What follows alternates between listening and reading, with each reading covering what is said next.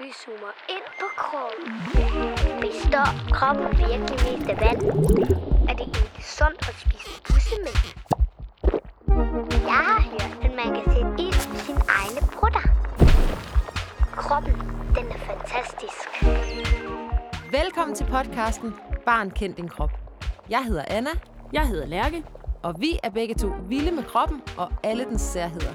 Kroppen er med dig hele livet, så lær den godt at kende sammen med os.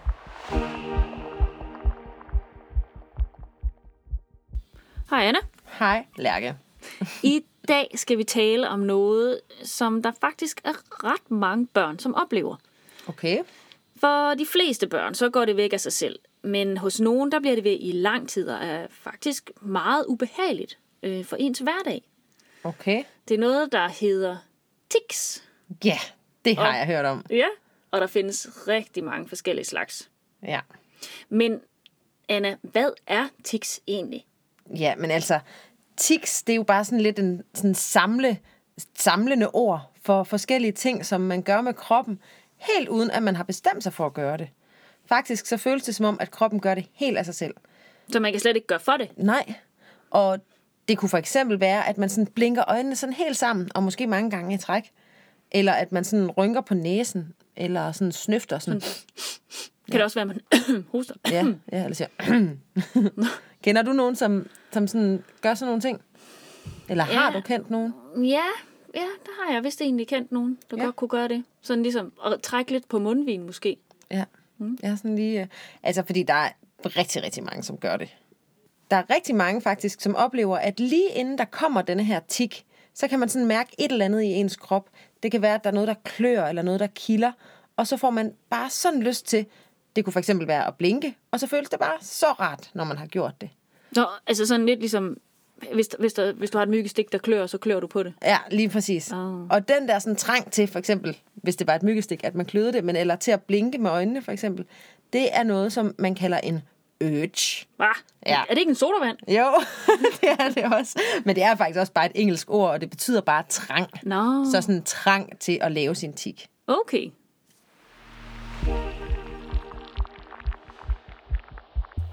Her kommer lige et eksempel på, hvordan det kan være at have tics. Følelsen lige inden man laver sit tik kan være øh, ligesom når man får lyst til at pille i et sår eller når noget tøj krasser. Man må bare gøre noget ved det. Man har nærmest øh, kløet sig eller øh, flyttet på tøjet, inden man overhovedet får tænkt sig om. Det kommer sådan fuldstændig uden at man tænker over det.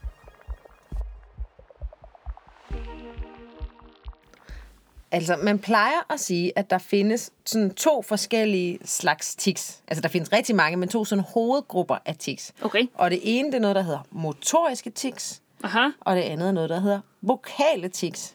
Ja. Ja, hvad tror du egentlig forskellen er på de to forskellige slags? Åh oh, ja, altså jeg ved jo godt, at motorisk, det betyder noget med at bevæge sig. Mm.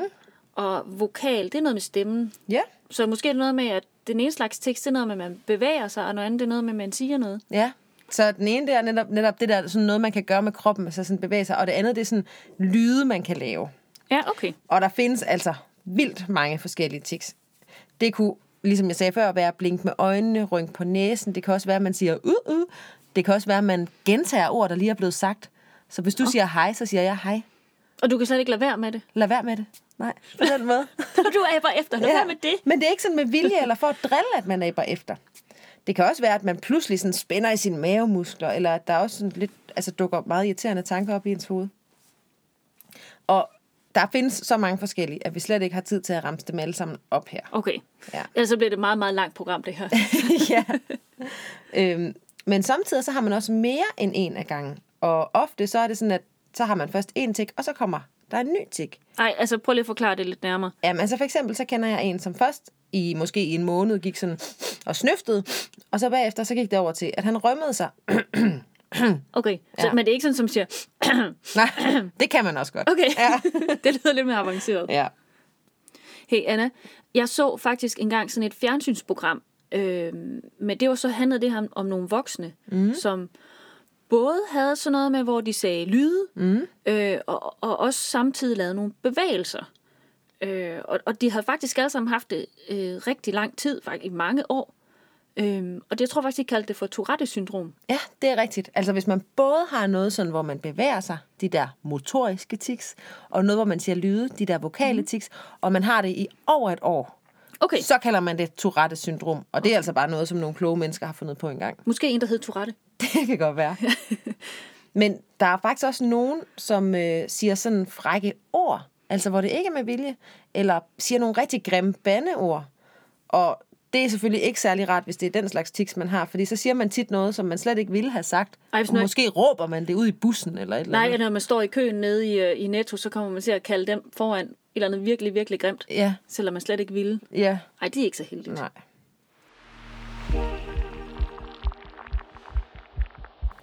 Nu skal du lige høre noget skørt om tics. Der er faktisk flest drenge, som får tics. Faktisk er det 10-15% af alle drenge, som på et tidspunkt oplever at have en eller flere tics. Det vil altså sige, at der er cirka et par stykker eller tre i hver skoleklasse, der har tics. Men piger kan altså også godt få det. Um, du, Anna, Ja. jeg har tænkt på, hvorfor får man de her tics? Ja, det er altså også noget, som der er mange kloge mennesker, der har spurgt om igennem tiden, og man ved det ikke helt præcis. Nå. Men det, man ved, det er, at det ikke er ens egen skyld. Okay, det er altid noget. Ja, og det skyldes faktisk sådan en form for ubalance i hjernen. Og det er arveligt, så hvis ens forældre eller en anden i ens familie har haft det, så er der også sådan lidt større risiko for, at man selv får det. Ja, det er jo nemlig det, som arvelighed betyder. Ja. At det kan gå fra forældrene til deres børn. Ja, og det er det der med gener, og det skal vi snakke om. på et Ja, tidspunkt. det, det skal vi nå. Men tics starter som regel, mens man er barn, og hos de fleste går det faktisk væk, når man bliver ældre, og hjernen bliver mere moden. Altså, den udvikler sig lidt. Okay, ja, men kan man så gøre noget ved det her tics? Ja, det kan man godt. Altså, de fleste tics, dem behøver man slet ikke at behandle, fordi de går væk af sig selv.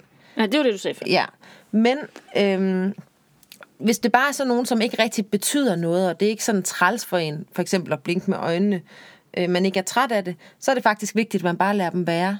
Og ens forældre skal heller ikke hele tiden gå og sige til en, stop så med at blinke med øjnene. Nå, okay. Nej. Så, så, så, det, så er det sådan lidt i orden at tikse. Ja, det er bare helt okay, og det skal man bare have lov til lige så stille. Fordi det er sådan, lige, så på et eller andet tidspunkt, så stopper man Så igen. stopper det af sig selv. Okay. Ja. Men altså, man kan jo, hvis man nu synes, så kan man jo fortælle sine kammerater om, at man har dem, eller ens, man kan snakke med sin familie om det, sådan så at de ved, at det er derfor, man måske gør, som man gør. Sådan, så de ikke synes, det er så mærkeligt, at man Ja. ja. går og blinker hele tiden. Ja. Men nogen, og det er altså nogle lidt få, men der er nogen, som har så mange tics, eller så trælse tics, at de for eksempel slet ikke kan følge med i skolen, eller man får det helt dårligt, og måske kan man ikke rigtig finde ud af at have venner mere, fordi man har så mange tics. Så det er bare mega forstyrrende for en. Ja. Og så skal man altså tage til ens læge, og så kan man blive sendt videre til nogen, som kan hjælpe en. Ja. Det må også være irriterende, for eksempel, hvis man nu øh, går til fløjte, og man hoster hele tiden. Ja, det er rigtigt. Så må det være svært. Ja, det er rigtigt. Eller man er en eller anden sanger, eller sådan noget, man hele tiden snøfter. Ja. Ja. Øv.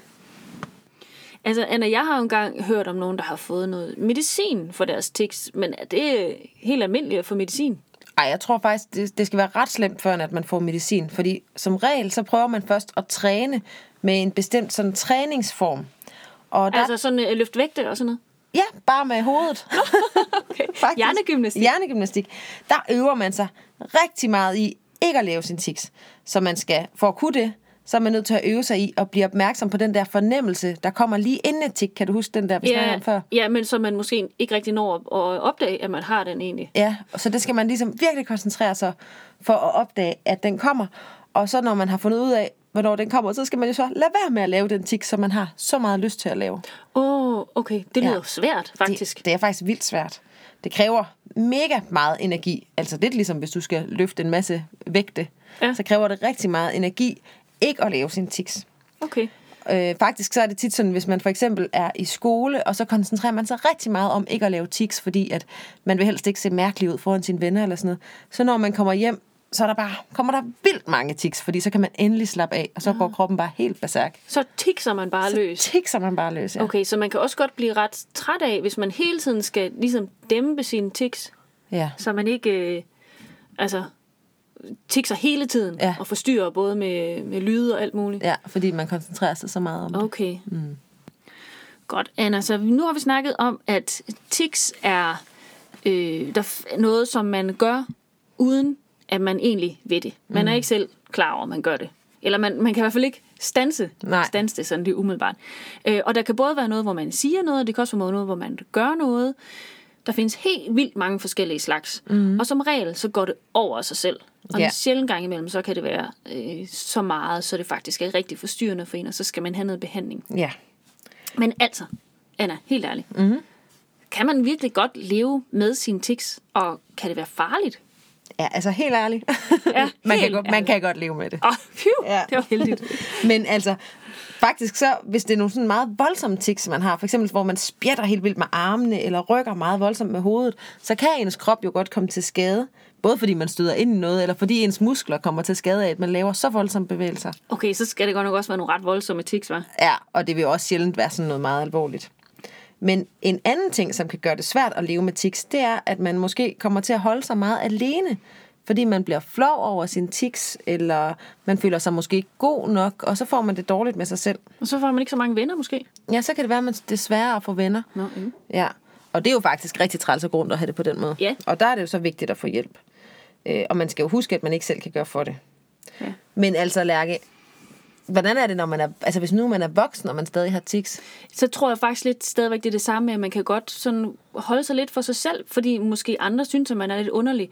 Og hvis man har nogle ret, hvis man har sådan voldsomme tics, for eksempel, hvor man siger noget hele tiden, hele tiden skal sige, eller sådan noget, mm. så kan det jo godt være både svært at få en uddannelse, men måske også svært at, at få lige nøjagtigt det arbejde, man gerne vil have. Ja. For eksempel, hvis du har et arbejde, hvor du skal bruge din stemme rigtig meget. Det er rigtigt. Men faktisk så kendte jeg engang en, han havde mega mange tics. Altså ja. Ja. helt vildt. Hans ansigt, det nærmest vred sig hele tiden rundt, og han sagde også hele tiden sådan, "Åh", og sådan noget. Ja. Men han arbejdede som breakdancer. Og okay. når han gik i gang med at danse, så var der ingen tics. Sejt. Og så snart han stoppede igen, så kom de igen. Og ellers så kunne det næsten være, at han kunne lave sine tics som en del af dansen. ja, det er rigtigt. Nå, tak for det, Anna. Ja, i lige måde. Du har lyttet til podcasten Barn, kend din krop. Vi lyttes ved en anden gang, hvor vi igen skal tale om en fuldstændig uvurderlig del af kroppen.